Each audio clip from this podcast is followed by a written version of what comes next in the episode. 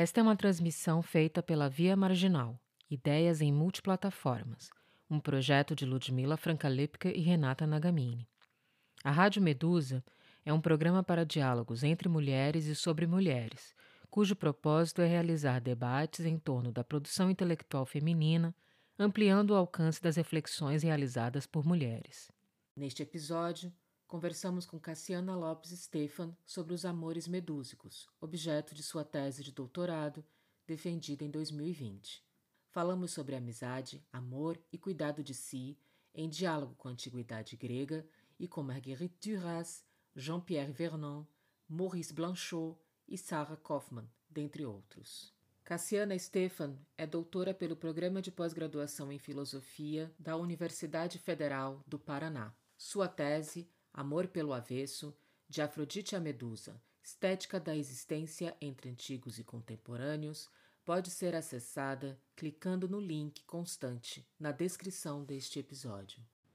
Nós vamos conversar sobre essa tese linda você sabe, é, uma coisa que eu queria te dizer logo no, assim, de partida. Eu fui reler algumas partes depois que a, que a Dedé morreu, a minha mãe, madrasta, mãe, muitas coisas já surgiram para mim com uma outra versão, sabe? Com uma outra forma de interpretar. Que eu acho que a experiência de ter perdido alguém, uma morte tão sofrida, porque no fim das contas ela estava saudável e aí a coisa foi evoluindo, evoluindo. Em 60 dias ela definhou até morrer. Essa coisa da mortalidade, da finitude do amor, isso me marcou assim, sabe? Pegou em cheio. Ou seja, você só pode amar porque é finito, porque é mortal. Ontem foi a missa de sétimo dia e eu lembro que eu li isso e eu fiquei, acho que botei a tese assim de lado e fiquei quase uma hora para poder conseguir respirar direito, comecei a chorar. A sua tese, para mim, representou várias possibilidades de leitura em função das várias experiências amorosas que eu tive ao longo da minha vida. E nesse momento, na perda dessa pessoa que eu tanto amo, para mim foi mais significativa do que qualquer resposta espiritual, religiosa que pudesse chegar até mim, sabe? Essa ideia de que houve amor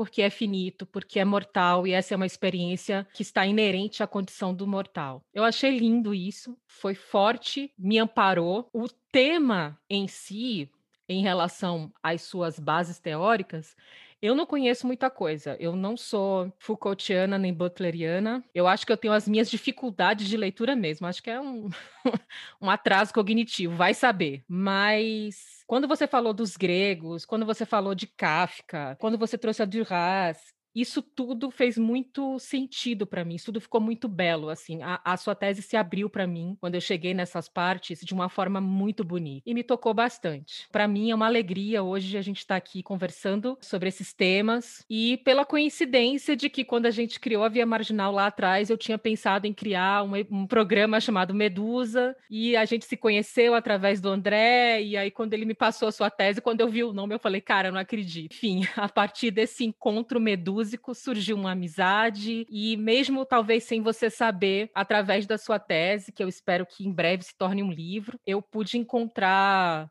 conforto para muitas questões amorosas que me consumiram nos últimos tempos. Então, seja muito bem-vinda, é um prazer ter você aqui e poder falar com você sobre esses temas. Uma das questões que, para mim, foram muito marcantes, é, logo de cara, é essa ideia que você traz da máscara da medusa, o confronto entre o espelho de Narciso, de um lado, e a questão da máscara da medusa, de outro. Quando eu era criança, eu lembro que eu tinha muita pena da medusa, não sabia por quê mas tinha aquele filme Fúria de Titãs e eu morria de pena dela, eu achava um absurdo ter que cortar a cabeça dela. Eu ficava pensando, ela tá lá quieta no lugar dela, por que, que as pessoas têm que ficar indo lá? E sempre eram homens, sempre vinha aquela coisa dos homens indo lá para tentar matá-la por algum por nenhum motivo, né? No caso do Perseu tinha lá o motivo do monstro, porque só ela poderia destruir aquele monstro, né, só a cabeça dela, mas tinha todos aqueles corpos empedrados, eu ficava pensando, por que que tem que perturbar ela tá lá quieta no lugar dela sem fazer mal a ninguém, coitada da Medusa. E aí aí só muitos anos depois, obviamente, foi que eu tive acesso a algum tipo de conhecimento menos precário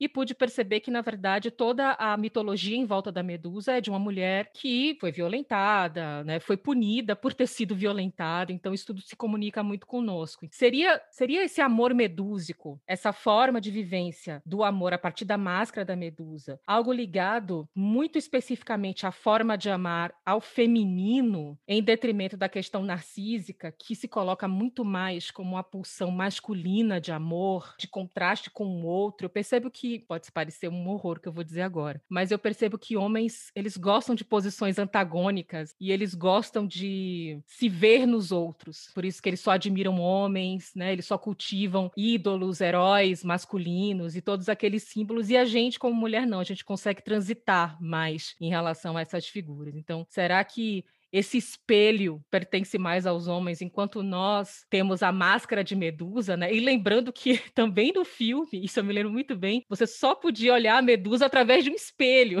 Era o único jeito que o cara conseguia olhar para ela. Isso tudo mexeu comigo. Eu fiquei pensando, eu falei assim, caramba, que negócio fantástico de pensar, né, essas, essas associações. Queria saber como que você chegou nisso e se você poderia me dar uma luz nessa minha percepção aí. É, muito obrigada, Lud. Nossa, eu fiquei muito feliz e emocionada com o que você falou, porque é, a minha ideia justamente em fazer, em construir a tese, não era transformar a minha tese em uma tese de especialista. Também não sou especialista em Foucault e nem em Butler, eu não me considero. Eu jogo, na verdade, com, com a filosofia, acho que para tentar responder a partir de alguns autores e de uma forma muitas vezes fragmentada, porque também não, não tenho o intuito de conhecer um autor em sua totalidade, como algumas pessoas têm, né? É, mas eu jogo com a filosofia para resolver problemas muito próprios, assim. Essa questão da morte, ela se tornou latente quando eu perdi meu pai, então tem uma, um aspecto afetivo muito pessoal nessa toda essa percepção da finitude de que o amor acaba de fato, né? E eu, eu fui me dar conta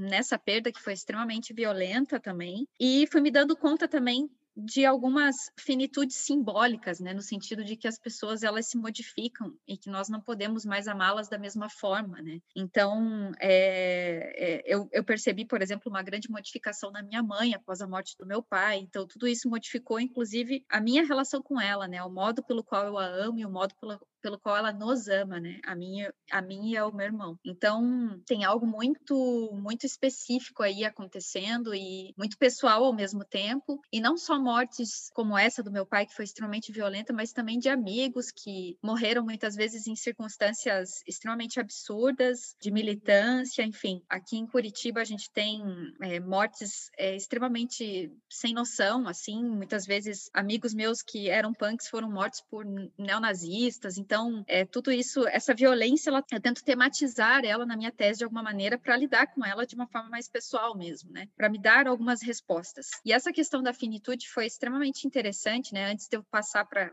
a questão da medusa, porque eu acho que é um marco de fato na minha tese, e eu insisto muito nisso, de que o amor ele é possível porque somos finitos. Isso não necessariamente é tematizado por Foucault, por isso que eu digo, não é uma tese necessariamente Foucaultiana, é, mas é a minha maneira de entender o cuidado de si e o cuidado dos outros né? E essa questão da finitude, ela se torna extremamente importante para mim, para eu enfrentar até mesmo um certo medo em relação à morte, um medo de, de perder, por exemplo, outras pessoas, sabe? Porque quando a gente se depara com esse tipo de situação, a gente finalmente entende que as pessoas elas podem simplesmente desaparecer. E é interessante que, inclusive, a maneira como os franceses falam, né, da morte é, é, é justamente isso, né? Ah, ele desapareceu, né? O verbo que eles usam é o disparaître. Então, foi extremamente importante para mim. E pessoalmente também eu fui entendendo, né, que algumas perspectivas por exemplo, religiosas, nas quais a minha própria mãe se enredou para tentar justificar a morte do meu pai, por exemplo, como espiritismo, né, percepção muito minha, muito própria, elas acabavam incitando uma melancolia ainda maior na minha mãe, porque ela ficava na, naquela expectativa de um dia estabelecer algum contato com meu pai novamente, e ela parou de fato de viver o tempo presente, sabe?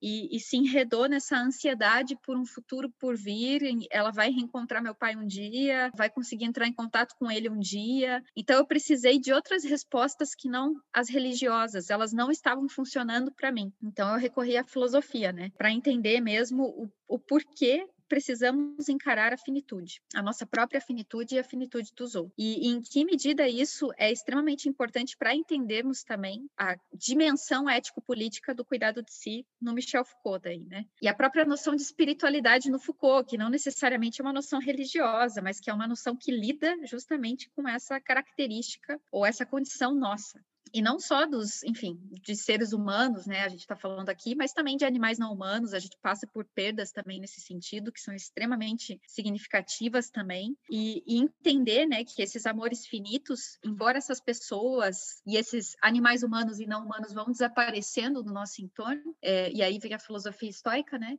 Eles continuam nos constituindo, porque se nós o amamos, em alguma medida nós os incorporamos. Então, então foi mais ou menos dessa dessa maneira que eu tentei encontrar uma solução para entender a nossa finitude, né? Em relação à medusa, eu acho que, de fato, a, a máscara da medusa, ou o espelho da medusa, como diz o Vernon, ela tem uma dimensão feminina mesmo. É uma percepção, é uma perspectiva feminina acerca do amor. Sem dúvidas, assim, isso foi se tornando cada vez mais claro à medida em que eu me aproximava de uma reapropriação contemporânea dessa figura a partir da Marguerite Duras, a partir da Sarah Kaufman, a partir do próprio Vernon, porque o Vernon ele é um historiador, mas ele também tem os seus interesses em relação ao tempo presente, e é um historiador né, da, da, da antiguidade, né? E, sem dúvida, eu acho que existe aí uma tentativa minha, inclusive, que se deu justamente por conta da leitura da Marguerite Duras. Marguerite Duras me abriu justamente para a percepção dessas amizades demasiadamente masculinas e masculinizantes, né, nos diferentes ambientes. Ela faz uma crítica muito forte ao fato de que homens possuem uma incapacidade de fato de se relacionar com a diferença. E aí vem toda a crítica da Duras à misoginia masculina. O, o, livro dela, ele chega a ser, né, A Doença da Morte, um livro extremamente angustiante, porque vai, você vai se dando conta de sutilezas misóginas, de fato, que perpassam as relações conjugais, assim, no cotidiano. E eu fui me dando conta de que esses vínculos narcísicos, né, eles não estão só na instância da vida privada, mas eles também estão e muito nas relações sociais como um todo. Então, eu acho que foi a minha maneira também de responder, em certa medida, a, a uma atitude muitas vezes demasiado masculina em relação à própria filosofia. Então, a filosofia como um fazer masculino é, foi recorrendo à máscara da medusa. E, e essa máscara ela surge a partir do Foucault, né? O Foucault ele fala da importância do espelho nas relações do si com o outro, e ele retoma lá o período arcaico para falar dessa importância, né? Porque o espelho e, e, o cadáver, eles são justamente aqueles que nos mostram que o corpo não é utópico. Então aí surge a, a, a percepção já da finitude, aí surge a noção de espelho. Eu falei, cara, não é possível, esse espelho não pode ser o espelho de Narciso, né? Não faça isso comigo, Foucault. falei, não pode ser. Então eu pensei, cara, que espelho é esse? E por coincidência, eu estava fazendo uma matéria com o professor Leandro Cardim, que é, é, da UFPR, sobre Vernon. E existe um livro maravilhoso dele, agora não me lembro o nome. E nesse, nesse livro, que é um, uma, uma reunião de estudos do Vernon, em torno da antiguidade arcaica, na verdade, a gente encontra, tem um capítulo, o espelho de Medusa. Eu falei, cara, eu acho que esse é o espelho do Foucault. Não é possível que seja o espelho de Narciso, não é possível. Então eu comecei a estudar o espelho de Medusa, tive a oportunidade de aprofundar né, essa noção do espelho de Medusa lá no IMEC, quando eu fui fazer os meus estudos lá no Centro Michel Foucault, no Instituto Mémoire de l'Édition Contemporaine, e ali eles têm o fundo Jean-Pierre Vernant, o fundo Duras e o fundo Foucault. Aí eu pensei, cara, não é possível, né? E eu comecei a estudar o espelho de Medusa no Vernant e eu falei, mas isso tá na Duras, né? Que é justamente essa confrontação da finitude na instância amorosa, essa beleza que se mistura com o horror, né? São aspectos que o Vernon vai trazendo. E justamente essa, é, o que me chamou a atenção foi isso, né? A medusa representa o finito e a diferença. E a diferença, em certa medida, ou você a ama, né? Mas ao mesmo tempo ela pode ser extremamente terrificante. Então tem um, um amor aí meio.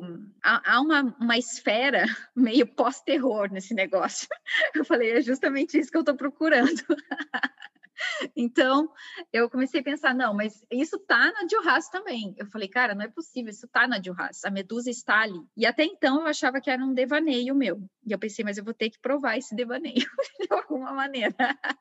E aí, lá no, no, nos arquivos da Duras, né, e lendo tudo quanto é coisa da, sobre a Duras, principalmente, estudando mais de perto o texto dela, eu falei, não, mas o sujeito está aqui, esse sujeito medúsico está aqui. Um belo dia, eu tô lendo um, um, uma comentadora da Juhaz, infelizmente aqui no Brasil a gente não encontra tantos comentadores da Juhaz, né? E aí a, essa comentadora que eu chego a citar, acho que é Sylvie Loignon, eu não, eu não sei, na verdade, se uma mulher ou um homem, porque os nomes franceses, eles é, são neutros muitas vezes.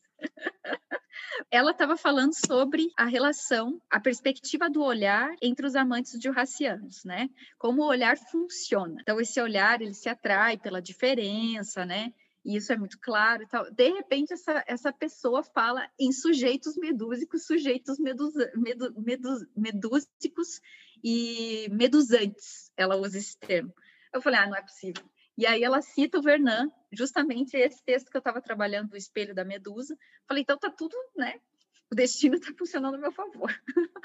tudo interconectado. E aí foi retrabalhando todas essas, essas bibliografias que eu fui me dando conta de que o cuidado de si no Foucault ele possui uma dimensão feminista ou feminina, a gente pode dizer assim. O cuidado de si é feminino, não nos remonta a, a uma tradição masculina ou masculinizante da filosofia. Então, esse caráter feminino né, na, na, na, perspectiva Foucaultiana, foi, foi a partir disso que eu consegui, inclusive, entender em que medida também né, o cuidado de si pode ser, numa esfera do conceitual, percebido como, enfim, uma prática feminista, em certo sentido. Então, foi mais ou menos assim que eu fui, que eu fui me, me embrenhando no espelho da Medusa, né, e me confrontando com ele, e eu percebi também que hum, esse estranhamento né, vinculado a, ao espelho da medusa, simbolizado pelo espelho da medusa, ele sempre foi, em certa medida, o motor das minhas relações.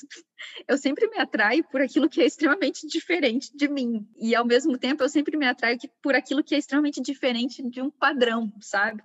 Então, assim, eu não, eu não conseguia conceber, e aí tem até uma questão estética em retomar a Medusa, como que as pessoas, elas conseguem, por exemplo, se atrair esteticamente mesmo por outras pessoas que são, que estão dentro de uma, enfim, de uma perspectiva normativa, de perfeição, por exemplo pensando mesmo num, sentido superficial da coisa. Eu não conseguia entender isso. Eu falava, cara, mas por que, que as pessoas acham essa pessoa tão normal, bonita? Eu não consigo achar. Quanto mais diferente, melhor. E, e a Medusa, ela meio que veio também para responder é, essa minha pulsão, em certo sentido, pela diferença. E a entender também que hum, o amor ele envolve um gosto e que esse gosto ele não pode ser universal e nem normativo, né? A gente precisa quebrar certos padrões mesmo, padrões estéticos mesmo. Então, é, eu acho que a Medusa ela veio como, enfim, eu vesti a carapuça da Medusa, eu vesti a máscara totalmente, assim, porque eu também me sinto às vezes muito estranha em relação a uma normatividade. Então, ao mesmo tempo, eu me identifico com ela, o que é bizarro, né? Você se identificar com essa figura, enfim. E eu uso ela como um escudo, né? E ela foi usada por Atenas como um escudo, né? Então, ela é, em certa medida, o meu escudo da sabedoria. E é uma sabedoria aí que é mobilizada, que é uma sabedoria astuciosa, que não tem nada a ver com essa sabedoria é, extremamente racionalista ou racionalizante da filosofia no sentido maior, assim, a gente pode dizer. Então, foi, foi dessa maneira, né? E essa, esse aspecto mais sofredor da Medusa, eu nem sempre eu nem sempre trago ele. Embora exista aí também toda uma violência que esteja vinculada, né? Uma violência que ela mesma sofreu, que em alguma medida eu retomo, para tentar também mostrar que as relações amorosas são violentas, né? Inclusive o segundo, o terceiro capítulo da tese é histórias de amor e violência, né? Para tentar desmistificar desmistificar um pouco esse amor romântico. Então, é mais ou menos por aí. Para mim, foi bastante interessante como você trabalhou isso, porque quando a gente pensa em amor e a gente pensa em mulher, a gente vai automaticamente para Afrodite. É uma associação quase que imediata.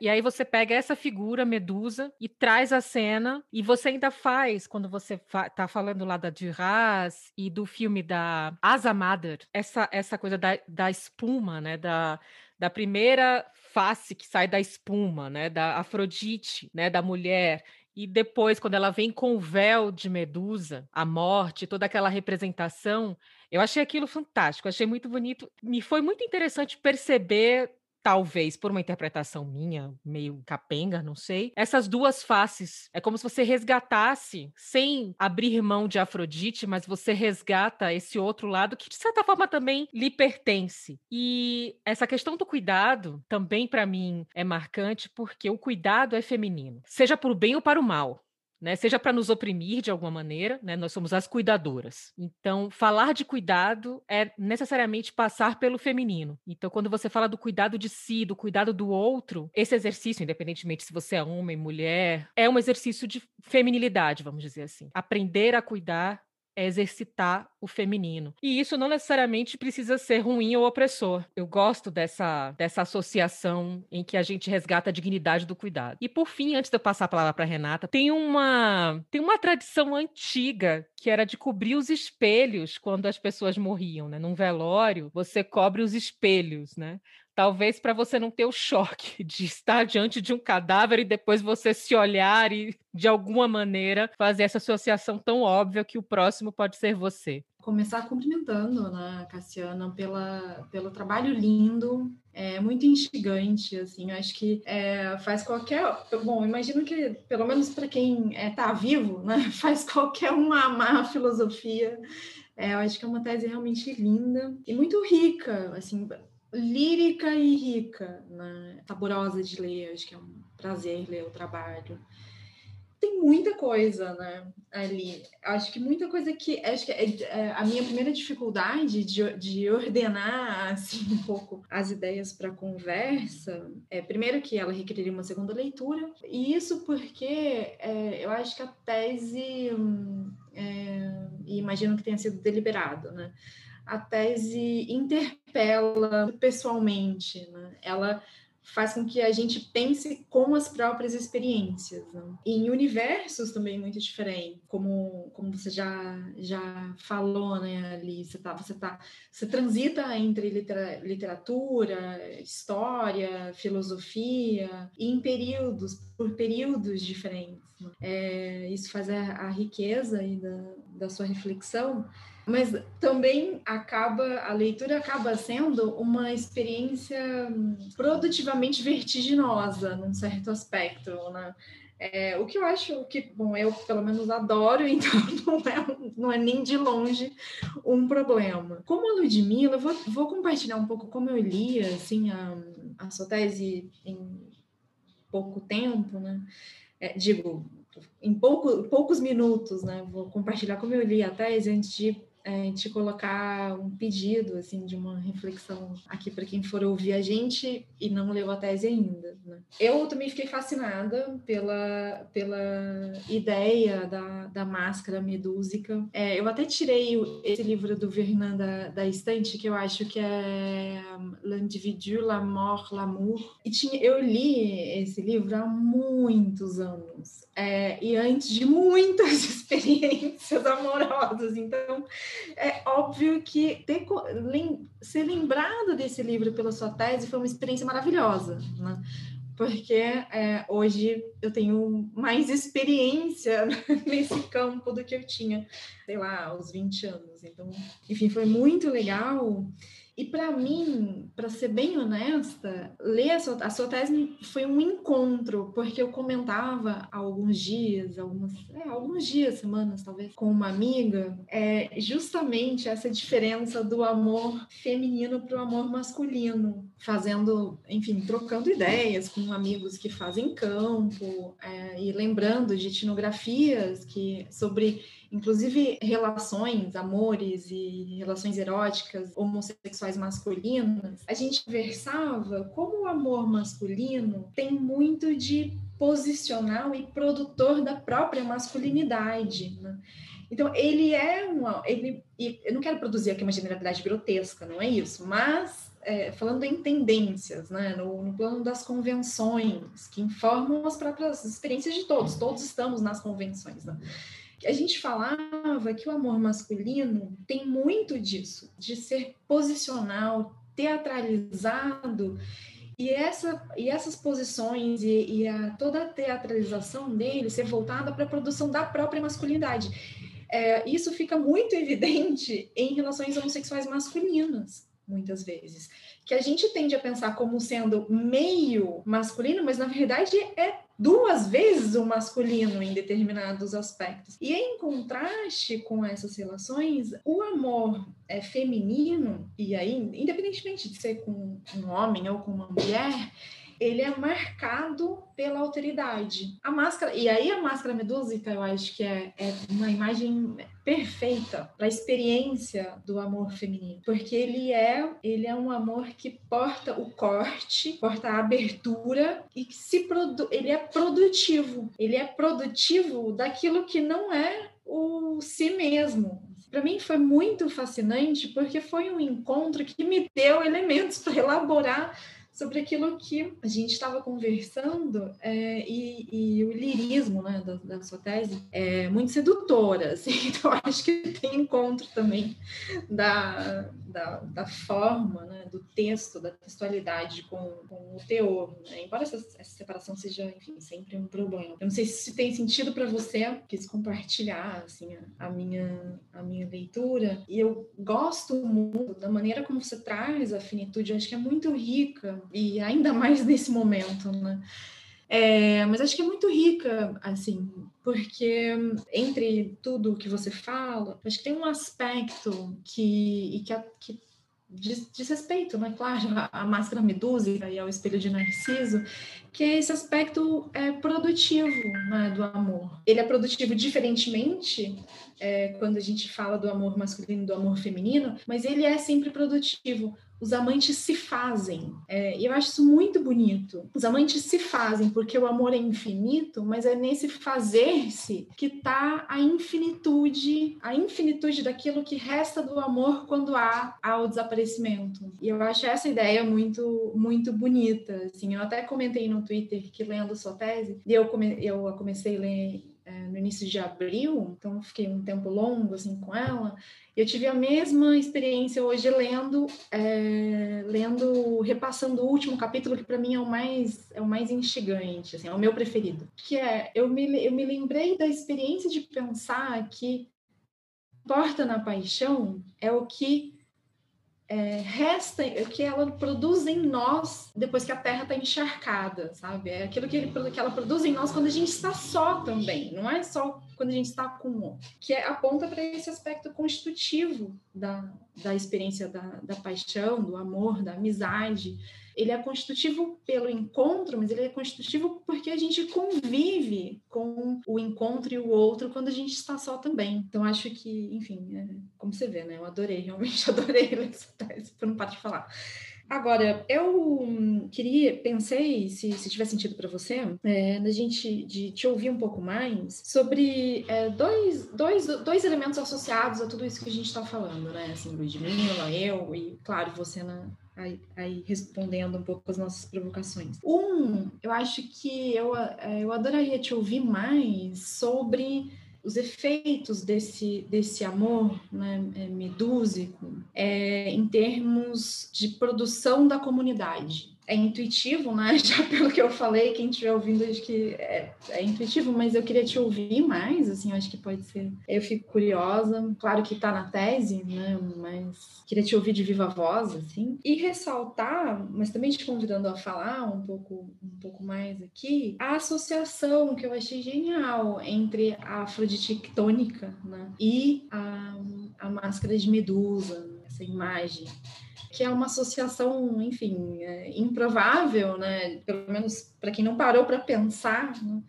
e que lendo me convenceu totalmente, assim, pela, pela própria forma, né? Como, como se dá ali, como Exildo conta, né? O, o mito, e eu acho muito bonito como você recupera Exildo nessa passagem, trazendo a própria instauração né, do tempo, das, gera das gerações Obrigada, Renata. Tem muito sentido, sim. Meu Deus. Total sentido. É muito legal quando a gente percebe como as pessoas estão lendo a gente, né? Eu acho isso genial. Bom, em primeiro lugar, acho que eu nunca imaginei leitores e leitoras até então, né, eu sempre tive essa relação muito de confidência com o professor André, né, ele, ele sempre foi o meu primeiro leitor, e eu pensei, cara, acho que nunca vai passar dele. E é muito legal, é muito legal perceber como a tese toca diferentemente cada pessoa. Sobre esse amor narcísico, né, essa, essa característica do amor narcísico, é, eu ainda estou me dando conta dela, assim, como ela é, essa agonia, a gente pode dizer, entre o amor narcísico e o medúsico, é interessante, e é, e é uma agonia produtiva num bom sentido, né, da reflexão, e ao mesmo tempo, como esses dois caráteres, né, o masculino do amor e o feminino, ao mesmo tempo tempo se entrecruzam e nos atingem. Então, numa perspectiva do si mesmo, né, eu estou pensando justamente como somos ambivalentes, né, e vacilamos constantemente entre Narciso e Medusa, porque às vezes até na própria tese dá a impressão, não, tem Medusa de um lado, Narciso de outro, os homens lá, as mulheres aqui, mas não é disso que se trata, né? A gente está falando de dimensões, talvez assim, simbólicas até do amor, e como a gente vacila entre uma e outra. Tento delinear um pouco essa diferença, a gente pode dizer assim, produtiva do amor narcísico, né? Em relação a, ao amor medúsico, eu, eu, penso que há uma produtividade no amor narcísico, até mesmo num sentido mesmo de produtividade da, da identidade, mas produtividade vai ter, acho que até resquícios aí numa percepção mesmo neoliberal de constituição de socializações, assim, a produtividade no sentido de uma produção, uma repetição do mesmo em vários sentidos, até mesmo no âmbito intelectual, né? Então, um narcisismo com relação à tua própria criação, né? Você se encontrar a todo momento naquilo que se escreve, ou, ou repetir repetir no sentido, enfim, uma, uma repetição do mesmo, como a, como a gente vê às vezes. Acho que teve uma necessidade minha de tentar sair, até mesmo na esfera da escrita, de não escrever da mesma forma em todos os momentos. Então, acho que é por isso que a tese ela oscila muito e ela é vertiginosa nesse sentido, porque a oscilação é vertiginosa, né? Então, há uma, há uma oscilação de humor na tese e há uma tentativa sempre também de escapar de mim mesma, porque eu não quero simplesmente ficar falando a mesma coisa todo o tempo, né? Um, um trabalho como esse, que pode ser extremamente repetitivo porque a gente precisa de uma, de uma grande quantidade né, de escrita para elaborar uma tese. Mas eu tentei diferenciar a produtividade do amor narcísico, a gente pode dizer, em relação à criatividade do amor medúsico, porque a criatividade, né, ou seja, a criatividade ela pode ser em certa medida inútil, né? Então o amor como essa experiência, no caso do medúsico, né, como uma experiência até mesmo ociosa. Os cínicos falavam muito que o amor ele é ele é uma espécie de prática do ócio e, e essa experiência ociosa que incomoda incômoda muitas vezes, né? Essas relações afetivas se constituindo de uma forma incômoda, porque por outro lado, né, no âmbito narcísico, a gente vê uma produtividade até mesmo na própria conjugalidade, uma necessidade de institucionalização, né, de estamos trabalhando juntos, né, alguma coisa assim. E o amor narcísico e o amor medúsico não. Então, o amor como um ensaio. Então, nessa perspectiva é, do fazer, né, do fazer ensaístico, é, o amor ele é infinito, porque o ensaio é infinito, né? O fazer ele é infinito, ele nos acompanha até o último momento de nossa vida. Então, nesse sentido sentido ele é infinito, né? Existe uma coafetação do ensaio, né? Um vai passando para o outro, essa necessidade de fazer do amor. Agora, o amor narcísico, eu ainda venho trabalhando um pouco mais com essa questão da produtividade no âmbito do amor narcísico, assim. Como isso tem ressonâncias até mesmo acadêmicas, né? Em certo sentido. É sempre interessante pensar que a gente oscila entre um e outro, né? E que essa ambivalência nos constitui e constitui ao mesmo tempo nossas relações amorosas, né? Eu falei que eu tenho essa, essa certa, a gente pode dizer assim, uma atração pela diferença, mas mesmo assim há aí uma atração ainda pela igualdade, né? Uma igualdade talvez que se constitua na diferença, em certo sentido. Há uma oscilação entre esses dois espelhos que eu estou tentando trabalhar ainda com essa ambivalência, que não é um binarismo, não é uma reiteração do binarismo. E quem me trouxe esse conceito de ambivalência é, atualmente como uma tarefa ética foi a Butler no último livro dela, o The Force of No Violence. Então, para a gente lidar com a nossa própria violência, violência subjetiva mesmo, do sim em relação a si mesmo, e a violência que exercemos em relação aos outros, nós precisamos, em certa medida, equilibrar esses dois humores. Eu fiquei pensando enquanto te ouvia, é, a minha impressão, e, e na, quando você respondeu, Ludmilla, isso também me ocorreu. Quando eu falo em, em, aspecto produtivo do amor narcísico, eu acho que ele é produtivo da unidade, do uno e de uma simetria. O amor que aparece, né, o amor medúsico, no, ele é um amor que, que assume, que aceita a assimetria sem abrir mão da igualdade. Eu acho que o que me, me pôs pensando, por isso que eu falei em corte, né, em relação ao amor medúsico, tá, tá nessas três palavras. A produção, ou nessas três ideias, a produção do uno a, em contraste com, com a, a, aquilo que se, a assimetria que se assume sem abrir mão da igualdade. Né? A, a, a produção do uno, é, ela não ela não, não tem, ela não se confunde com a igualdade. É, e aí eu acho que tem, a gente tem alguns elementos que são muito ricos assim para pensar né, na, na, tese, sobretudo nesse aspecto produtivo. Eu concordo com a ambivalência, por isso que, por isso que falando me incomodou, eu falei, não quero produzir uma generalidade grosseira, assim.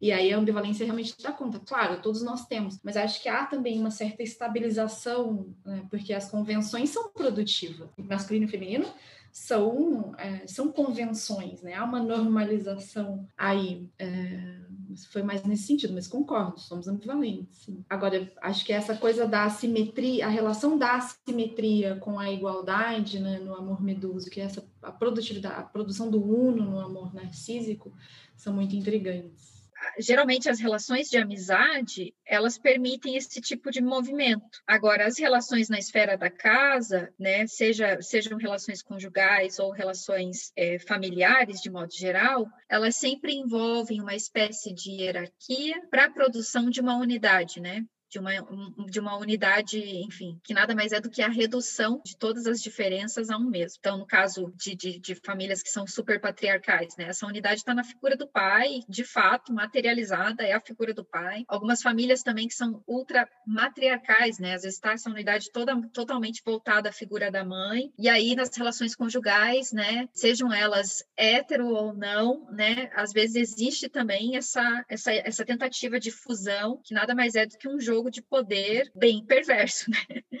Para avançar um pouco nessa, nessa questão da Afrodite quitônica, né? Como que eu cheguei a, a, essa associação da Medusa com Afrodite? Que depois eu fui construindo, retomando lá período arcaico, né? Na via do Vernan, e mostrando que de fato elas tinham uma coimplicação, né? A Afrodite estava coimplicada a Medusa e vice-versa. Mas quando eu me deparei, né, com a leitura do texto A Comunidade dos Amantes, né? Que faz parte do texto La Communauté, La Communauté Inavouable, é, La Communauté Inavouable, daí tem uma, um capítulo que é a Comunidade dos Amantes, La Communauté des Amants, e o Blanchot tá falando sobre o texto da Duras, A Doença da Morte. E eu fiquei muito encantada com aquele capítulo. Foi aí que eu conheci a Duras, foi via Blanchot. E aí, para simbolizar esse amor, ele fala, mas esse amor, ele é afrodisíaco, mas ele não é, né, não nos remete nem a Afrodite terrestre, do Platão, né, lá no, no banquete, do Pausanias, né, mais especificamente, nem a Afrodite urânia, que é a celeste. Quer dizer, esse amor, ele não é nem sublime, nem terreno, mas ele é quitônico. A Afrodite é quitônica. Eu falei, mas que cargas d'água é essa Afrodite quitônica? Eu falei, gente, o que, que é isso? Aí eu até perguntei para o meu professor de grego na época, eu falei, professor, né, existe essa Afrodite né, no mundo antigo? Ele falou, olha, isso daí deve fazer parte de algum culto contemporâneo, alguma seita aí, Afrodite. Porque eu nunca vi isso na vida. Eu falei, caramba, cara, o que, que é isso? Aí eu fui, né, cavocando lá no, nos arquivos do Vernan e fui vendo que tem esse aspecto quitônico, que é esse aspecto subterrâneo, que nada mais é do que um aspecto medúsico. Eu falei, ah, beleza, então tá aí. Então, quer dizer, a Afrodite da Duras, ela não é erótica, essa questão, no sentido do Eros mesmo. Ela não nos remete a essas figuras masculinas. Pelo contrário, né? Ela é medúsica. Então, tem um, um, um radicalmente feminino operando na Duras. Então, é, é, foi assim, mais ou menos, que eu fui estabelecendo esse, esse entrecruzamento entre Afrodite e a Medusa. Então, Afrodite da Duras possui uma dimensão medúsica e a Medusa possui uma dimensão afrodisíaca, que muitas vezes também é tolhida de sua história, né? Então, foi mais ou menos assim. E eu não me lembro de todos os detalhes, né? Eu, eu sou aquelas que escrevo e esqueço do que escrevi, estou esquecendo até dos títulos. mas é, foi mais ou menos assim. E foi fazendo muito sentido. E aí, quando eu me deparei, né, da onde que. Aí, é uma, gente, é uma, uma relação assim muito louca que eu fui estabelecendo, porque essa Afrodite quitônica que o Planchot usa para definir a Duras, em certa medida, ele cita, na verdade, a Sarah Kaufman, que nem estava falando da churrasco, estava falando do mundo antigo lá, arcaico. Então a Sarah Kaufman que vem com essa figura da Afrodite Quitone, ela que meio que inventa isso lendo o Vernon, e aí eu não tinha acesso a esse texto, fiquei anos sem ter acesso ao texto que o Blanchot cita da Sarah Kaufman, que se chama Comment s'en sortir. E, e aí, lá no IMEC, o IMEC foi uma experiência muito bizarra para mim, é quase mística a experiência que eu tive lá naquele lugar. Inclusive, é uma abadia mesmo, né? Uma antiga abadia. Então, lá no IMEC, eu, eu tive a oportunidade de. Porque eles também têm os fundos Sarah Kaufman.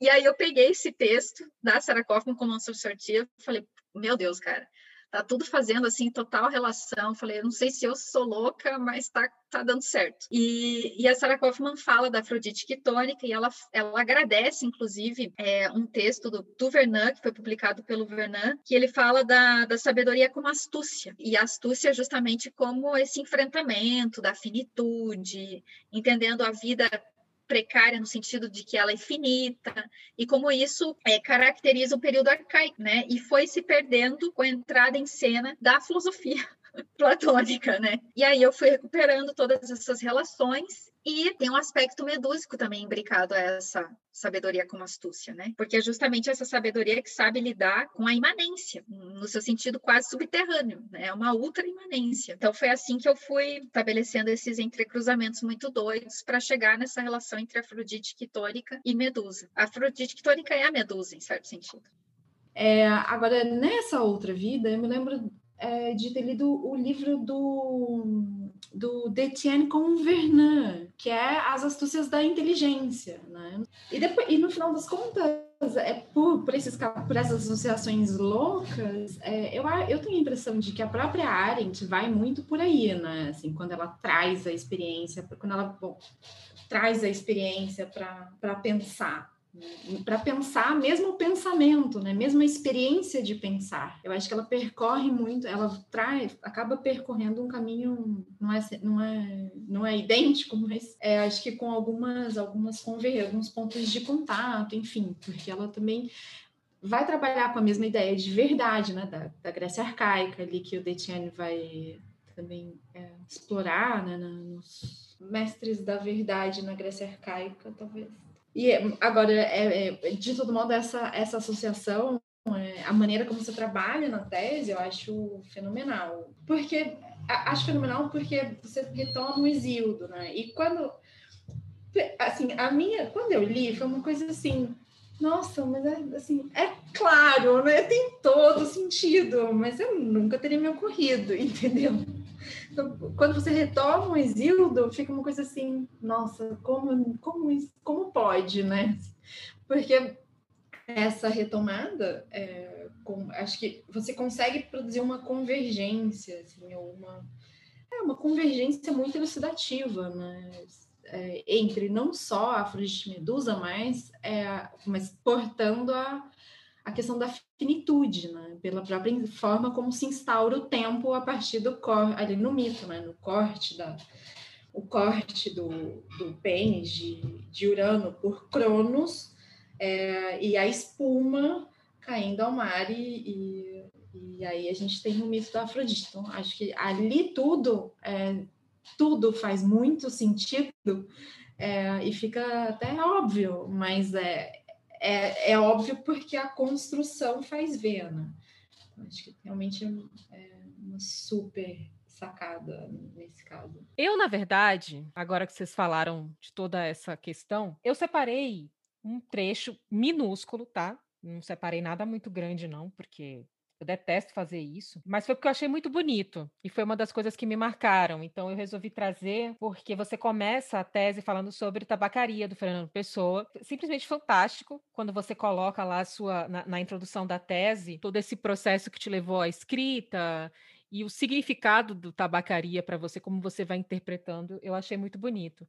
E aí tem um certo momento na tese que eu não sei o que é, porque eu não, qual é, porque eu não anotei a página, devia estar em lágrimas no momento, que diz assim: A miséria do mundo e a miséria do amor que se vive no mundo nos sufoca, sabota-nos, destrói-nos, fazendo-nos esquecer do presente e de todos os sonhos que ele abarca, de todos os sonhos do mundo. Eu tenho um problema muito sério com sonhos. Eu não acho possível uma existência amorosa sem sonhos. Aí eu quero que você me corrija se eu estiver errado. Quando você perde essa capacidade de sonhar, de certa forma, sua vida acabou. Você pode continuar vivo, mas é uma morte em vida. E o amor é o motor né, desses, desses sonhos, e os sonhos também se movem dentro dos amores, enfim. Mas tem uma coisa também: muitas vezes o sonho faz você perder a dimensão da realidade, do presente. Você vive tanto na expectativa do que pode acontecer ou do que vai acontecer, ou de todos os esforços que você está fazendo para que aquele sonho se realize, que você perde a experiência presente, que você deixa de viver as coisas do presente. muitas vezes o sonho está ali. Eu gostaria de ouvir de você, primeiro, essa, essa reflexão de que eu não sou nada, eu não quero ser nada, eu nunca vou ser nada, mas tenho em mim todos os sonhos do mundo, como isso traz para a gente a dimensão dimensão do sonho enquanto fator de não só de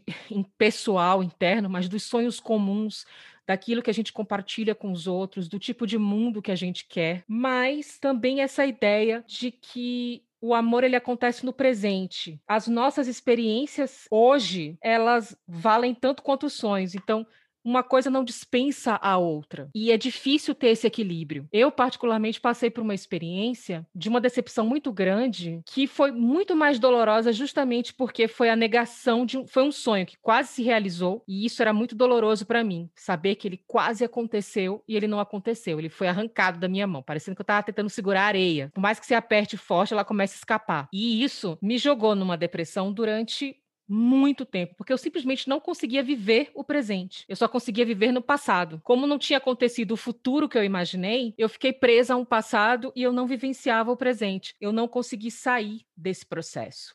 Ou seja, a possibilidade de um futuro, ela anima o meu presente. Mas, de alguma maneira, com essa experiência, eu aprendi que se o, o sonho é horizonte, o horizonte sempre se move. O, o horizonte é uma ilusão, ele não existe. Ele sempre está ali. Quanto mais você chegar perto, ele vai se colocar mais distante. Mas ele é um horizonte, a, a possibilidade do futuro, mas ele a, a, sua função talvez seja muito mais nos movimentar no presente do que propriamente ser aquela cenoura do burro que faz a gente caminhar, sabe? Eu gosto muito do tabacaria, mas essa parte do sonho, eu foi a parte que foi a primeira vez que eu chorei lendo a sua tese, porque foi justamente a parte que me pegou, sabe? Eu falei assim, caramba, como que a gente consegue pensar nos sonhos, sem transformar esses sonhos em instrumentos para nos autodestruirmos, sem transformar esses sonhos em instrumentos para nos boicotar, sem inclusive comprometer o amor que a gente pode viver em nome das projeções que nós fazemos. É mais uma vez projeções. Eu gosto quando você traz o sonho, mas me toca. Então eu queria ver,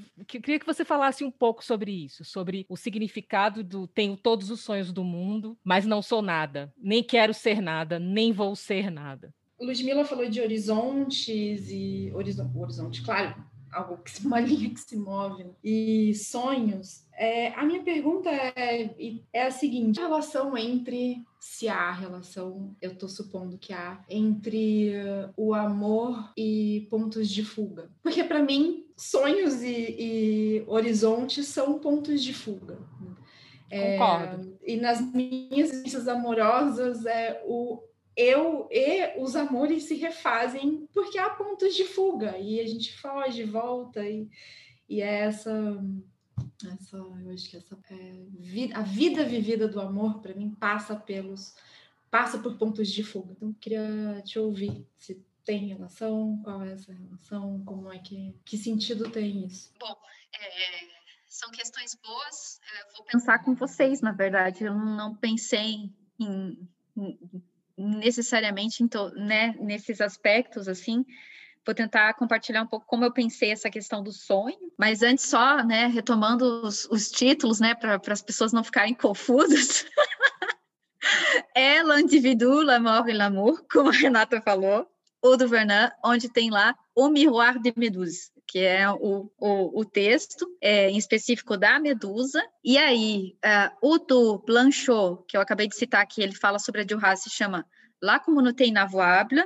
e eu estava confundindo com um outro do Nancy, com o qual o Blanchot também dialoga, que é La Communauté des Ouvriers, que aí é a comunidade inoperante de fato. E o outro texto no qual, né, que, que a Sarah Kaufman cita e ela agradece ao Vernon e ao Marcel Detienne, é Le Ruse de l'Intelligence. Então, né, esses são os textos, e o da Sarah Kaufman, Comment s'en sortir, né, que é, bom, sobre o sonho, né, eu sempre fiquei muito tocada por esse poema, né, por esse, é, pelo Tabacaria, porque não peraí, é, é assim que eu me sinto. um pouco, eu me sinto um, né? A gente se sente, acho que eu me sentia nada, me sinto nada ainda hoje. Eu acho que esse nada, a gente se sentiu nada em meio a um todo plural, é até bastante criativo, justamente para tentar esvaziar um pouco esse, esse aspecto narcísico do si mesmo, né? É, e ao mesmo tempo dominador, né? Como se ele tivesse de fato poder é, sobre o mundo, né? E, e pudesse reduzir toda a complexidade do toda a complexidade do mundo a, a, si. Então foi, foi um pouco nesse sentido. E aí tem toda uma relação com a própria noção de melancolia, depois que eu vou trazer a partir da Butler, né? Então essa, essa nadificação, ela é importante, esse esvaziamento de si mesmo é importante, porque a gente vai se esvaziar dessas pretensões narcísicas e ao mesmo tempo vai se esvaziar de alguns símbolos que são por nós incorporados de forma inconsciente no decorrer da vida, que são então esses símbolos, né, como por exemplo, é, que é o Deus, né, é, o grande outro, essas figuras muitas vezes que funcionam é, como uma espécie de super-eu lá na nossa psique e que, enfim, são figuras julgadoras, né? Então tem todo esse processo de nadificação, que é um processo quase de relaxamento mesmo, assim, não não estou mais interessada em querer ser algo se isto for ser algo. E que foi extremamente necessário para eu conseguir escrever a minha tese, é, me mantendo leal a mim mesma, né? E não fiel a, a, a, uma norma ou até a um processo mesmo que é muitas vezes esperado numa escrita de tese, enfim. E também tem uma, uma questão social aí envolvida nesse não posso ser nada, né? E não quero ser nada que é justamente dar-se conta da, da, da, minha própria circunstância social mesmo, né? De entender que é, eu estou ocupando um espaço que não me foi destinado, né? Esse espaço acadêmico, intelectual, erudito, quem veio dessa leva aí de cota, bolsa, né? enfim, sempre estudando em escola pública, esse espaço da erudição não era o nosso. Né? Infelizmente, está deixando de ser o nosso, né? Um pouco é, também mostrando assim, estou ocupando esse e, e, o que isso quer dizer, né? Isso tem tudo a ver com, com um sonho também, né? Com a gente ir constru, construindo expectativas, né? São muitas vezes, eu acho que, que profícuas, né? Ter todos os sonhos do mundo, a imaginação, a imaginação de um si possível ou impossível, de um mundo possível ou impossível. Então, eu acho que o sonho aí, ele entra para mim mais como essa figura da imaginação. E uma figura que tem que trabalhar sempre com a circunstância do tempo presente, né? Então, ele vai me permitir com que eu me mova hoje, porque desse futuro distante eu já não sei dizer. Então tem essa coisa também, essa, essa incerteza acerca do que vai ser o amanhã. Então a imaginação funcionando é, e a expectativa funcionando como motores para a minha relação com o tempo presente, com o agora. Então, guardar em si todos os sonhos do mundo é também guardar em si todas as possibilidades né, as mais plurais possíveis de se vivenciar este mundo. Então, é um pouco nesse sentido que eu tentei é, trazer essa noção do sonho, e, e, e, e, ao mesmo tempo é um, é um sonho que tem um, um, é um sonho que tem um certo limite que é o do nada. Então eu sonho, mas sem esperar nada ao mesmo tempo. É uma expectativa um pouco vazia, assim, é uma expectativa que se ela é preenchida por alguma coisa, é pela criação do tempo presente. Então, como esse sonho me move agora? Eu acho que, que, que é isso, né? Que foi um pouco essa experiência da escrita da própria tese, com a pandemia e tudo mais, é, né? A morte toda hora, né, a gente tendo que enfrentar ela, e além disso, essa falta de expectativa mesmo, de, de, de, de essa falta de perspectiva, de perspectiva profissional mesmo na instância da filosofia, né? Então, é, foi um pouco nesse sentido que eu tentei que eu tentei trabalhar, mas pensando também no esvaziamento do si mesmo, assim, uma espécie de nadificação do si, para que agora né, a gente consiga é, criar outras, outros mecanismos dizer, até mesmo psíquicos, né, de interação consigo mesmo. Então, é, foi mais nesse sentido que eu tentei resgatar essa ideia de sonho. E, e eu acho que hum, para que a gente consiga de fato, né, nos movimentar né, em direção ao presente, para que a gente se movimente em direção ao presente, a gente precisa tentar imaginá-lo diferentemente. Né? Então aí também está essa figura mais, enfim, essa figura do sonho ela reaparece, né? Tem todo um trabalho mesmo é, imagético. Eu acho que é isso. O sonho ele é imagético e, e, e, de fato eu acho que ele constitui o fazer, o fazer no amor. Então ele constitui o ato, né, a ação do amor, o, o, amor como uma ação. Não tem como, né? Acho que não tem como a gente se vincular ao outro se não for nessa nesse contexto, talvez imaginativo, né? Você se aproxima do outro na tentativa de tornar-se algo completamente diferente, né? Existe todo esse processo que eu retomo dos estoicos, que é essa noção de apropriação, uma familiarização do sim em relação ao outro, uma apropriação do sim em relação ao outro. Então, é nesse processo mesmo de incorporação do outro, a gente vai já se imaginando diferentemente. Então, para que a gente possa também confrontar o espelho de Medusa, um pouco como a figura que você trazia, né, Ludmilla, de enfim, de confrontar-se diferentemente em todas essas possibilidades que são infinitas e plurais, né? De olhar-se diferentemente a partir dos olhos do outro. Então, acho que isso também não tem como, assim, desvencilhar o sonho da, das relações amorosas, né? Lógico que esse sonho, aí é que tá, né? Eu acho que esse sonho, o sonho normativo, a gente pode dizer assim, que até o sonho pode ser normativo, né? É, de você achar que, é, no que diz respeito, por exemplo, à vida familiar, de construir uma vida perfeita, estruturada. Bom, eu nem quero esse sonho aí, né? Não, quero, para mim, pelo menos. E eu acho que isso é frustrante, de fato, porque é um pouco como a Butler fala lá da, da heteronormatividade atividade, né? Esse ideal de perfeição, e quando a gente transforma ele em sonho, a gente vai se frustrar, porque ele é inatingível, ele é inatingível, não, não tem como. Então, esses sonhos neoliberais também, né, de satisfação neoliberal, de você achar que, sei lá, você vai ser rico algum dia, cara, não tem como. É, isso não é um sonho que vai te mover no momento presente. De fato, eu acho que aí não tem não tem movimentação em direção ao tempo presente, não tem criação do tempo presente. E por que, que eu falo em criação do tempo presente? Porque eu retomo uma, uma, uma percepção estoica acerca do tempo presente. O tempo presente ele é um efeito para os estoicos, né? Ele é um efeito da interação entre dois corpos. Então, se não há interação entre dois corpos, e esses corpos, né, entendendo que para o estoicismo os corpos são peculiarmente qualificados, ou seja, eles são distintos um do, dos outros, né? Um corpo sempre é distinto do outro. Se não há interação entre esses corpos peculiarmente quali é, é,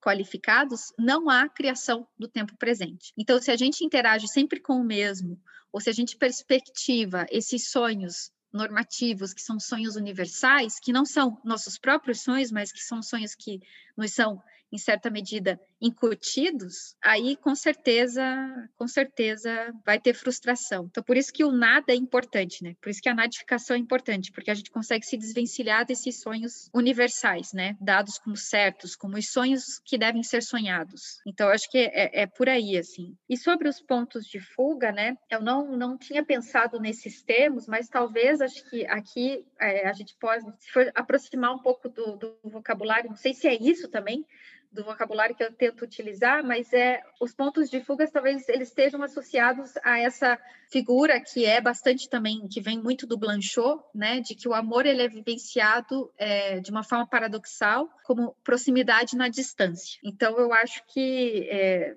talvez esses pontos de fuga sejam nesse sentido, né? A gente precisa de distanciamentos, né? E isso não quer dizer que os distanciamentos tenham que ser físicos, né? Não tem nada a ver, mas é a gente precisa de distanciamentos em relação ao outro, e são em certa medida esses distanciamentos que talvez a gente possa pensar como pontos de fuga, que vão salvaguardar, a gente pode dizer assim, a nossa própria singularidade em relação ao outro, né? E a gente não vai ser então fagocitado, né? É, pelo outro. Porque os exercícios de poder, eles estão aí, mesmo nas relações mais simples do dia a dia. E quando a gente fala em termos né, de amores medúsicos, isso não quer dizer que nos amores medúsicos não existam também exercícios de poder. Mas o que há sempre é uma tentativa de concentrar esse poder sobre o si. E aí essa figura da autarquia, do domínio de si, sem, lógico, deixar de considerar, e aí é um fundo falso esse domínio de si, porque não é uma soberania do si em relação a si mesmo, a, as nossas relações de interdependência, né? Então, é, mas eu acho que o ponto de fuga aqui ele pode ser encarado como esse distanciamento que salvaguarda a nossa singularidade, a nossa lealdade a nós mesmos, mais do que uma fidelidade ao outro, né? E, e que ao mesmo tempo tem uma outra figura que o Vernon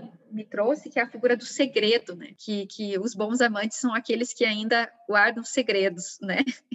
Então, assim, que não, não necessariamente vão compartilhar tudo a todo momento, né? Essa, essa necessidade. E isso não quer dizer que a gente não está sendo honesto consigo mesmo com o outro, né? Mas tem algo que precisa ainda estar tá escondido, justamente para que esse outro continue sendo assim tão diferente, né? E para que ele continue justamente incitar a nossa curiosidade, né? Isso isso também aparece muito na Juhas. E, e o segredo é uma coisa que não é muito bem vista numa perspectiva cristã, se a gente for pensar, né? Em que a gente precisa toda hora estar tá se confessando e, e, transformar o amor numa espécie, a relação amorosa numa espécie de relação jurídica, né? Em que há sempre essa, essa coisa assim, quase de tribunal mesmo, que eu tenho que ir lá falar o que eu fiz, enfim. Tem, tem uma, uma questão aí da individualidade que eu acho que tá, que não é individualismo, né? Que está articulada talvez a esses, a esses esses pontos de fuga? Não sei. O que, que vocês acham? Eu não sei se eu respondi.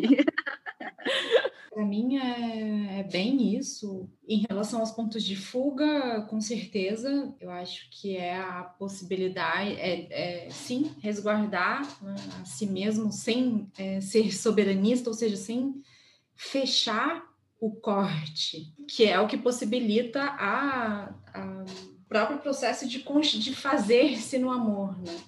Mas preservando preservando também essa, essa singularidade e se resguardando, de novo, não no sentido de se fechar, mas no sentido de não se mostrar totalmente, né?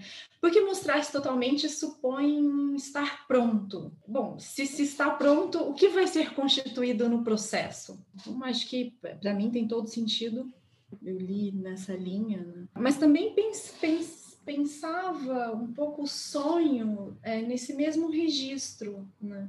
que é uma espécie de é, fuga, fuga de um presente ordenado para a possibilidade de imaginar no presente sem regras. E aí acho que acho que tem é, acho muito muito instigante é, associar, claro, o sonho com a imaginação, porque o sonho ele se dá no presente, mas ele não é, ele não está preso ao mundo do presente, ou seja, a esse mundo ordenado. E ele é a possibilidade de, de experimentar outros mundos sem regras que os estabeleçam. Sim. Enfim, é, para mim é, é, muito é muito bonito e importante. Né? Acho que é muito bonito, principalmente isso. É, claro, é, é bonito e importante. É, e o bonito é importante, porque é o bonito que faz com que a gente tenha vontade de viver, vivê-lo. Né? O bonito dá vontade de experimentá-lo.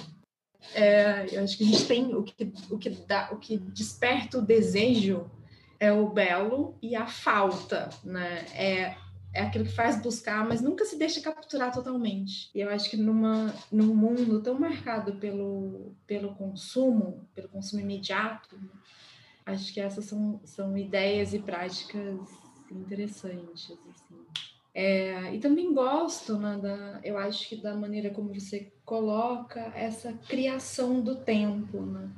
Enfim, acho que, que é isso, né? o tempo se instaura o que abre a possibilidade de instaurar outros tempos, né? Assim, é, de formas diversas. Eu me, eu me andei também, é, acho que lendo a sua tese, assim, me peguei pensando muito nisso, porque é, eu acho que a experiência da pandemia é uma experiência de tempos é, muito diferentes e que permanece assim, né? Agora com essa coisa da vacina que está em. Acho que há uma policronia, assim, se tempos diferentes se instauraram é, e a gente está nisso, né? Assim, na, numa, num mundo em que há, uma, há diversos tempos, e isso me impressiona, assim. Mas acho que a, a, o que também faz pensar, o que também a gente pode pensar a partir dessa experiência é que a gente pode instaurar outros tempos, né? A partir de outros encontros. Eu gosto particularmente da experiência do sonho e da, da, da imaginação, porque é uma experiência perigosa, mas ao mesmo tempo eu acho que ela é, é, é, a única forma que a gente consegue se constituir na vida realmente. Então, para mim, essa, essa, essa ideia de não sou nada, que sempre me pegou muito fundo esse esvaziamento, né? Você se liberta quando você realmente diz: Eu não sou nada, não vou ser nada, não quero ser nada. É um, é um momento de libertação. Você se liberta do outro, você se liberta das suas próprias opressões em relação a si mesmo, e ao mesmo tempo você se permite ainda continuar, de certa forma, projetando né, através dos sonhos. Mas é um exercício perigoso. Eu gosto, mas é um exercício perigoso. Eu sei que é um exercício perigoso. Como tudo, né? A Hannah Arendt fala pensar é perigoso, né? Então, tudo, tudo que é bom é perigoso. Tem uma questão que também tá, é muito marcante na sua tese e que também dialoga bastante comigo, que é a, a, discussão sobre amizade e amor. A Arendt ela tem um texto chamado Amor e Casamento, um texto que é do Diário do Pensamento dela, né? A Arendt é, tinha o hábito de fazer, de tomar notas em, em cadernos que depois foram reunidos e publicados sob o nome de Diário do Pensamento, Denktagebuch, em alemão. Alguns a gente consegue tirar alguns ensaios, vai. E um desses ensaios é esse, Amor e Casamento, no qual ela fala justamente, ela vai refletir justamente sobre a relação entre a, a diferença entre amor e amizade. Ela fala que o amor é um coup de foudre, que você poderia vivê-lo em duas semanas. Pode existir um grande amor de duas semanas, mas uma amizade necessariamente vai demandar tempo. Você não tem uma profunda amizade se você não cultiva, né? E eu acho interessante essa, essa visão que ela tem, porque a gente é, é, ela vai trazer uma diferença essencial entre as formas de amor dos homens e das mulheres. De um lado, ela vai colocar que a forma de amar dos homens se aproxima mais da ideia de amizade, ao passo que a forma de amar das mulheres acaba sendo, de alguma maneira, informada ou condicionada pela, pelo amor erótico e pela genital, como você fala, né, o amor genital, e pela necessidade de procriação, de casamento e procriação. E que, é, na visão dela, o casamento não necessariamente é amor, não é assim, ela separa. Você pode amar e nunca se casar com aquela pessoa. E não significa que você está no casamento que você está vivendo um processo amoroso. Por isso que é amor e casamento e que ela fala que ela não vai, ela, ela não consegue definir efetivamente que é amor, que não é amizade, que não é esse amor genital, né? Que assim não dá para você colocar em compartimentos estanques, mas é esse coup de foudre, né? Esse momento que ele toma e que você tem a experiência, como ela diz, o amor é sempre inquilino em nossos corações. Ele não faz uma morada eterna nos nossos corações, mas ele nos habita, né? Ele vem habitar várias vezes. O amor é dos, em algum momento, né? É, é uma, uma divindade que em algum momento nos habita. É, eu acho interessante porque quando eu estava lendo a sua tese, quando você fala do, do amor e da amizade, que você coloca essa visão estoica, né, da, do amor que se faz também, principalmente a partir da amizade, ou seja, a pessoa que você ama é a pessoa que poderia ser se não fosse os, os elementos genitais, eróticos, enfim, atrações ou o que quer que seja, poderia ser o seu melhor amigo ou a sua melhor amiga. Eu já vivi essa experiência de ter é, des, não desenvolvido um amor, né? Aquela coisa de que você nem gostava da pessoa, mas foi ficando. Não é isso. De viver uma amizade tão intensa com alguém e de não entender o que, que significava o conflito que existia dentro dessa amizade. Ou seja, existia uma amizade, mas existiam alguns momentos que eram absolutamente conflituosos e que eu simplesmente brigava com a pessoa, a pessoa brigava comigo, mas existia sempre uma admiração, sempre respeito e, acima de tudo,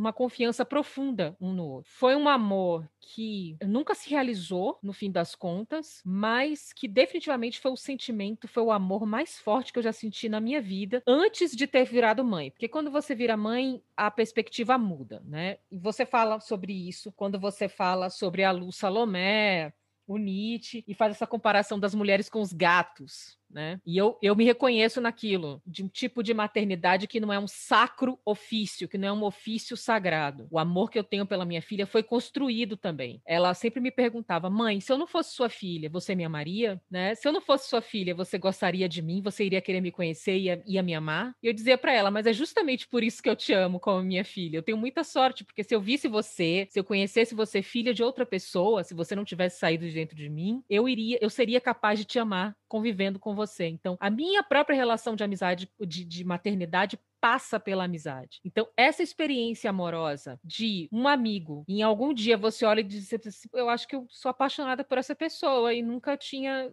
em todas, eu, eu acho que eu posso amar essa pessoa em todas as dimensões e possibilidades que o amor me der. Do jeito que, que essa pessoa vier, eu vou, eu irei amá-la como amigo, como amante, como companheiro, como colega de, de, de algum tipo de parceria, de qualquer maneira, se ele fosse meu filho, se ele fosse meu pai, enfim. E isso vem da amizade, dessa primeira admiração que você tem, né? Quando eu olho para minha filha, eu vejo a pessoa que ela está se tornando. Quando ela me fez essa pergunta, ela tinha 7 para 8 anos. Eu fiquei muito chocada, porque para mim ela estava indo na essência do amor. Tipo, você me ama por quem eu sou? Você me amaria mesmo se eu não tivesse saído de dentro de você? Você me ama ou você ama essa parte de você que você acha que saiu de dentro de você? Porque era isso que ela queria saber, sabe? Não adianta você me dizer que você me ama porque eu saí de dentro de você. Não vale. Eu não quero isso. Então, para mim, ela estava ali se afirmando como sujeito diante de mim, dizendo: quero ser amado. E tem uma. Mas por quem eu sou e não por ser parte de você. Essa. E, e ali naquele momento eu construí comecei a construir minha relação de amizade com a minha filha muito mais intensamente. Ali eu percebi que para construir esse amor maternal como eu, de repente, talvez quisesse ter tido, eu tinha que, acima de tudo, ser uma amiga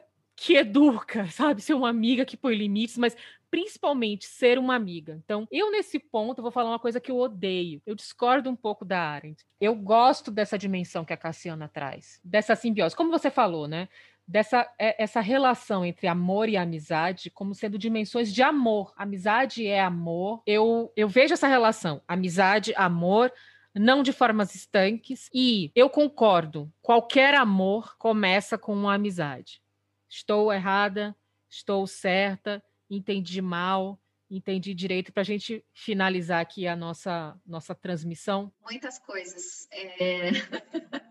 Eu acho que a gente precisa, né? Lógico que tem essa coisa do, do, do coup de foudre, né? Que é essa coisa da, da paixão, né? De você se apaixonar loucamente por alguém sem, sem, sem nenhuma explicação a psicanálise tenta dar conta um pouco, né, de explicar por que, que isso acontece, mas eu acho que a questão é essa, né, é, é mesmo é, vivenciando essas paixões, tentar vi vivenciá-las maximamente sob talvez a perspectiva da amizade ou a partir da amizade, torná-las antes de tudo uma relação de amizade. E tem um esforço mesmo, um esforço consciente aí, um esforço ético mesmo, é, de tentar transformar essas relações em relações de amizade nas quais existe aquele exercício sobre o qual a gente estava falando, em que a gente pode expressar a nossa singularidade, né? Em que ambos, né? Ou enfim, um grupo de pessoas pode expressar é, igualmente a sua singularidade, né? Eu acho que é aí é que está, né, a, a, sacada da amizade, que, que o Foucault retoma muito bem, né? Quando Foucault ele está falando sobre as amizades gays, é justamente sobre isso. Ele não está reduzindo as amizades gays no sentido assim, não, só gays vivem amizades gays. Não é isso. Todos deveríamos viver amizades gays, né? Na, numa perspectiva Foucaultiana. Porque é, é, é, a possibilidade de, de entrever o amor sobre uma outra ótica e de praticar o amor sobre uma outra ótica que não é essa ótica fusional, romântica, né, que não envolve justamente essa relação de propriedade entre o si e o outro, né? Se a gente pensa numa configuração conjugal, mas não só nessa configuração conjugal, que não vai te dar também às vezes, muitas vezes amizades tóxicas, né, em que você tem que se submeter a alguém para ser amiga dela. E, e, eu acho que quando a gente se abre para esse tipo de experiência, a gente vai vai vai tendo uh, vai se de fato se estabelecendo uma certa confusão, né? Mas bom, será que essa pessoa é simplesmente minha amiga, né? É, é, é, quase que é como se você vivesse assim uma possibilidade múltipla de conjugalidades, assim, né? Você vai se abrindo, de fato, para experiências possíveis, né? E, e, e, não que isso tenha que ser efetivado é, no âmbito erótico, né? Isso não precisa ter, né? Para que você de fato vivencie, né? Uma amizade como um amor, um amor como amizade, né? Não tem nada a ver isso com com você vivenciar, sei lá, uma relação mesmo diamante, assim, sabe? Não, não é necessariamente isso, né? Você não precisa dormir com a pessoa, né? Isso que eu quero dizer. É, para, né, vamos falar de uma vez, né? eu tentei colocar em palavras bonitas e tal, falar filosoficamente, mas é isso. Não estamos falando é, sobre, sei lá, poliamor ou é, ai, amor livre. Várias vezes já me perguntaram sobre isso. Não é isso, é uma outra coisa, é uma coisa um pouco confusa ainda, como a Ludmilla falou. Bom, Eu tive essa amizade tão intensa que ao mesmo tempo é um amor e que é um amor que ao mesmo tempo é amizade. É totalmente é, é, é você é, confundir todas essas barreiras, de fato. E para nós isso é muito importante porque de fato as mulheres foram relegadas ao amor entendido como esse amor conjugal e procriador, ao passo que os homens sempre tiveram essa, essa possibilidade de vivenciar uma reciprocidade na amizade, que não acontece com, com as mulheres muitas vezes, né? É, então, você se abrir essas possibilidades múltiplas de amizade é, em alguma medida, também mostrar que as relações entre si e os outros, elas não precisam também ser hierárquicas, sabe? E quando tua filha, por exemplo, te perguntou, né, no fundo a questão que ela fez, né, foi uma questão ultra filosófica. Você me ama numa perspectiva narcisista ou medúsica, né? Você me ama porque você está se amando porque eu sou um pedaço seu, isso. né? Ou você me ama porque eu sou eu, né? É, e cara, é um pouco é um pouco isso aí, né? Eu acho que é, não, não cola, sabe, mais essa essa vivência, por exemplo, não, eu devo te amar porque nós somos da mesma família, né? Às vezes acontece muito isso. Não, eu tenho que amar ele. Ele, ele é da minha família, eu amo, né? Pois é, meu filho. Cara, não, não necessariamente, sabe? É, eu acho que aí é que está a confusão das barreiras, assim, a gente não, não, não deve amar ninguém, a gente não tem que se sentir obrigado a amar ninguém, né? Então, às vezes essa coisa, até na tese eu falo muito dessa convicção do mundo plural, né? De tentar internalizar o mundo plural, de amar o mundo em sua pluralidade, amar o mundo em sua pluralidade, imaginar o mundo plural e, e ser capaz de amá-lo em sua pluralidade, nas múltiplas possibilidades desse mundo, é, não quer dizer que você vai amar a todos igualmente, da mesma forma, não quer dizer que você vai amar todo mundo ao mesmo tempo, né? Não é isso, né? Mas é, quer dizer que você vai se abrir a experiências, e aí não se trata de amor livre, mas a experiências mais libertárias do amor. E experiências mais libertárias do amor, elas passam sempre por esse esforço mesmo de tornar o amor amizade. E eu acho que é isso. A grande chave é você poder expressar igualmente a sua singularidade numa determinada relação, num determinado contexto, sem que se envolva, né, um apagamento apagamento do si mesmo, uma desconstituição de si em nome de uma relação. Eu acho que, que não é por aí que a gente deve ir, né? E, e eu concordo totalmente com a Renata também que é, os sonhos são de fato, eles, eles são linhas de fuga também, né? No que diz respeito a, a, são pontos de fuga, né? No que diz respeito às nossas próprias relações cotidianas e com o tempo presente. Então, assim, minha relação, por exemplo, com a minha própria família é uma relação de obrigação e, e, sempre existiu muita franqueza, assim. Então, e a minha mãe se deve muito a isso também, por sempre falar, em certa medida, ensinar, assim, que, bom, a gente não deve amar por obrigação, sabe? Não deveria existir isso. É um não dever, né? É fácil dizer, né? Mas é difícil a gente, de fato, vivenciar algo como amizade, né? Muito difícil. Principalmente na, na esfera privada, né? é muito difícil, né? E se impor limites mesmo, né? Não se, não, não se apropriar do outro no mau sentido, né? Não torná-lo seu objeto, né? É extremamente complicado. E, e eu acho que nessas relações, é, é, mesmo nas relações maternais, deve ser ainda mais difícil, né? E tem uma proximidade tão intensa, né? Que, que cara, eu nem sei como descrever, né? Eu, eu, descrevo como filha, né? Que eu não sou mãe, mas eu, eu é, entendo. É assim, atávico. É, e, e, e é estranho, né? Porque mas, ao mesmo tempo, é isso. É, quando a gente pensa sobre a esfera da amizade, e não sobre a esfera, enfim, não, não, não nessa perspectiva de apropriar-se de alguém no sentido de torná-lo sua propriedade, é, a gente se impõe mais limites também. As relações, elas se tornam até mesmo mais respeituosas, né? É, eu acho que muita coisa que a gente faz, faria, por exemplo, na esfera conjugal, né, entre quatro paredes ali, pensando, não, eu tenho aqui um contrato com você, que é esse do casamento, que me dá você, né, em certa medida, e eu tenho total é, possibilidade de exercer o meu poder sobre você. Se você começa a pensar sobre o, a esfera da amizade, mesmo se você não seja casado com alguém, mas viva com essa pessoa, você se impõe certos limites. Você não trataria um amigo assim. E por que, que você trata o seu amante assim, sabe? Sim. Aquela pessoa que está com você assim.